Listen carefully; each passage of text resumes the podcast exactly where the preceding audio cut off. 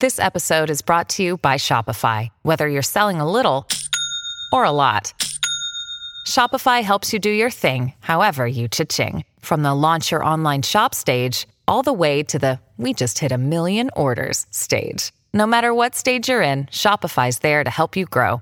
Sign up for a $1 per month trial period at shopify.com slash special offer, all lowercase. That's shopify.com slash special offer.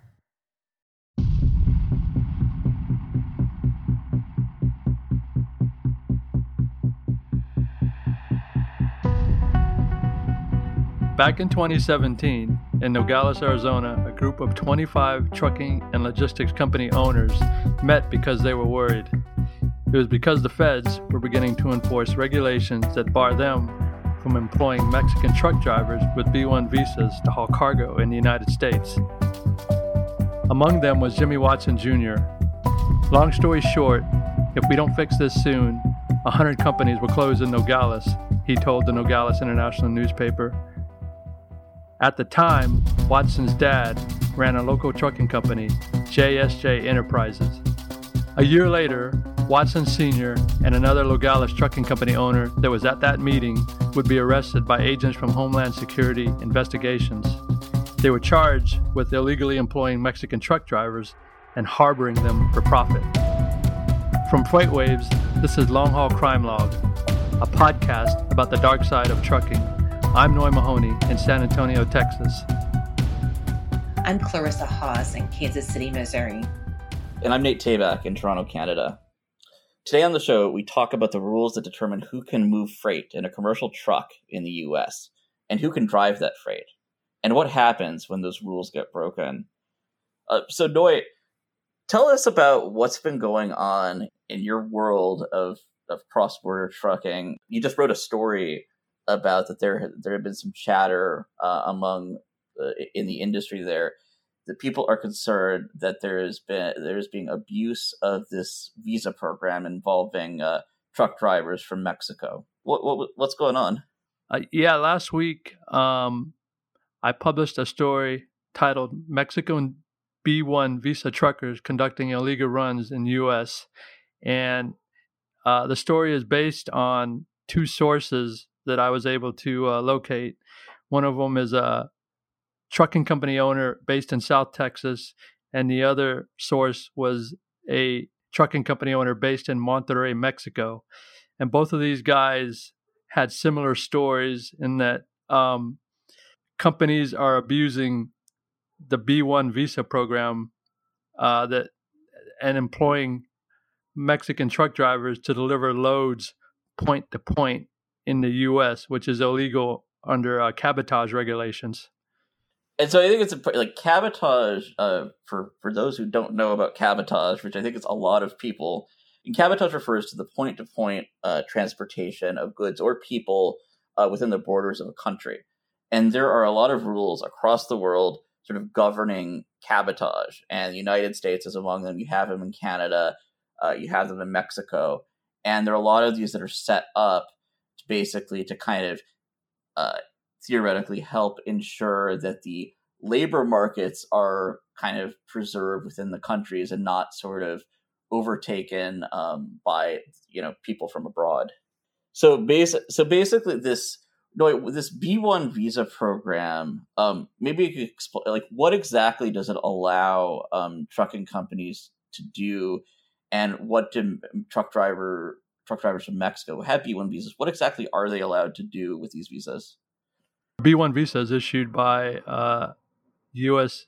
immigration, you know, ICE, and it's basically a work visa where, like in the case of a Mexico-based truck driver, a Mexican driver with a B1 visa can pick up a, a load in, say, Nuevo Laredo, Mexico. That B1 driver can take that load across the border to Laredo, Texas. That's legal. The driver can either then deadhead back to Mexico or take another load as they are headed directly back to Nuevo Laredo. But they can't, once they deliver that load to Laredo, Texas, they can't go any further into the U.S. But what my source in uh, South Texas, the Texas Trucking Company owner said is happening is instead of returning to Mexico, a lot of these B1 drivers are being hired by U.S. companies to pick up new loads and go further into the U.S. Often, you know, taking work for less pay or undercutting what trucking companies would pay American drivers or U.S. drivers, which is illegal. Why is it that there are people that you know in the industry that are worried, uh, like are are upset that this is happening? Is this like affecting business? Uh, that that's absolutely correct. Like the uh, the trucking company owner in Texas said, um, these companies that are illegally employing, you know, Mexican drivers with B1 visas, they're crashing rates. In other words, uh, they're they're paying them less than they would pay American drivers under the table. They're paying them under the table too. So these guys aren't paying any kind of taxes. Um, and in his case, it makes him it makes it harder for him to hire drivers because you know they'll tell him you know I can make more money working for this other company that's paying me under the table when this guy's trying to do everything above board and be legal, and uh, so he's losing business that way. There's sort of there's two issues I guess going on here. Is that one that in instances where this is apparently happening, you have um, sort of the people who are legitimately using this program who are being undermined by it, and then there's like the broader issue of if they're doing domestic moves in the U.S. when they shouldn't be, they're potentially taking freight away from regular U.S. drivers. That's correct. Like the example he gave me was, um, you know, he could pay his usual rate to pay a driver to haul a load from Laredo to Los Angeles is uh, six hundred dollars. Uh, but these companies are paying these Mexican drivers half that, you know, three hundred dollars to take a load from Laredo to Lo- to Los Angeles, and so he can't compete with that.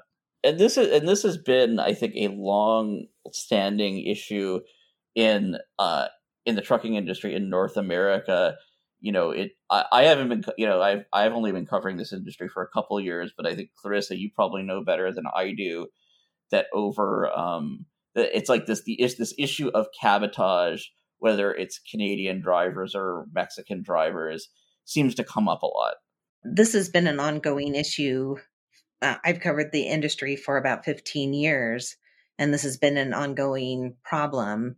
And um, eh, with you know the you know kind of complaints about um, you know going past uh, the uh, the border zone or where they're allowed to drive and um, continuing you know point to point you know to, to go take the full load instead of meeting a relay driver at a certain area and then them taking the load on. So yeah, but it crops up every few years that there's either like a fatal crash involving where uh, maybe a driver that is from like a Mexican domiciled carrier is, you know, driving in the US, like in the case of of this, where um, Jimmy Watson's company, one of his drivers was involved in a fatality a few months before the raid and um, I wonder if that all of a sudden, I know that they were talking about cracking down, but if that really brought hyper focus on on on the issue of cabotage. I think that one of the interesting things about these issues is that there are very like di- there are different rules applying for Mexican drivers and Canadian drivers. So, like a, a, a Mexican driver, for instance, you need one of these B one visas, and then there's sort of the restrictions on whether you operate in this like economic zone or you can go, you know, uh, all the way into the U.S. Canadian drivers, on the other hand, they just they don't need a special visa to to go to the U.S. Actually, um, and they obviously have to abide by certain conditions, and they effectively have the same kind of uh, provi- They have to sort of state what they're doing to the border officer, and obviously they're driving a truck, and there are the same you know similar limitations governing what they can do as far as cabotage is concerned. But there is, I think, also over the years, in particular, a lot of focus on uh, because there are far more Canadian drivers coming into the U.S. Uh, than there are Mexican ones. There's also been sort of this issue about like what's, you know, what's going on, uh, you know, once once they're in the U.S. Um, and I at least know anecdotally, they're definitely, you know, it is a it is a thing that happens. But I think there's this the open question about how how often does it happen, and is it actually a problem for the industry? And I don't think anyone has actually uh, been able to answer that. And I, I think that like I think on the unfortunate thing is that often when we're talking about you know issues of like nationhood and sort of citizenship and, and all those things and i say this as a person who's both a citizen of the us and canada is that these the issues tend to get very emotional and we always think about how is this you know okay it's this one country harming this other country um but i think that one of the these the interesting things uh you know i think that you you know is pointed out in your story is that it's actually not just it's not as simple as oh it's it's like Mexico, you know, oh, this is Mexico or Mexicans that are like, screw, you know, screwing with with the U.S. freight market. Yeah, that's correct. You know, um, I was able, lucky enough, to find a a source in Mexico, this trucking company owner in Monterrey, and he told me his side of how it affects, you know, his business and how this situation affects the uh, Mexican trucking industry. And for his company specifically, he owns a trucking company. I think he said he had about 500 trucks and what happens in for him is these Mexican drivers know that they if they can get a B1 visa, they can get a job with a lot of these uh, U.S. companies that'll pay them under the table, you know, and pay them to deliver loads point to point in the U.S. So he's set. He's told me he's losing his best drivers constantly to U.S. companies uh, because they know they can go to the U.S. You know, in Mexico, I think he told me the average pay for a truck driver is fifteen hundred dollars a month, and in they can go to the U.S. and make four thousand, you know, five thousand dollars a month. So it's a it's a no brainer for a lot of these drivers. But in his case, um, he says, you know, I have to try to bring in thirty new recruits every month, you know, and out of those thirty recruits, maybe one driver will turn out to be, you know, a really competent, good driver, and then a few months later, that one driver will go get a job with a Mexican carrier using a B1 V. I mean, I'm sorry, a U.S. carrier, you know, with his B1 visa, and so he's left with this constant, you know, search for competent drivers. And how is it actually, you know, enforced? You know, that if someone has a B1 visa, that they're actually only doing um, sort of these cross border loads. Like, who's actually keeping an eye on whether, like, whether the, the terms of this visa are be, being a, uh, you know that they're being abided by. Uh, you know, this is one of the really interesting thing. Cabotage regulation falls under the jurisdiction of both U.S. Customs Border Protection and uh, U.S. you know Citizenship and Immigration Services.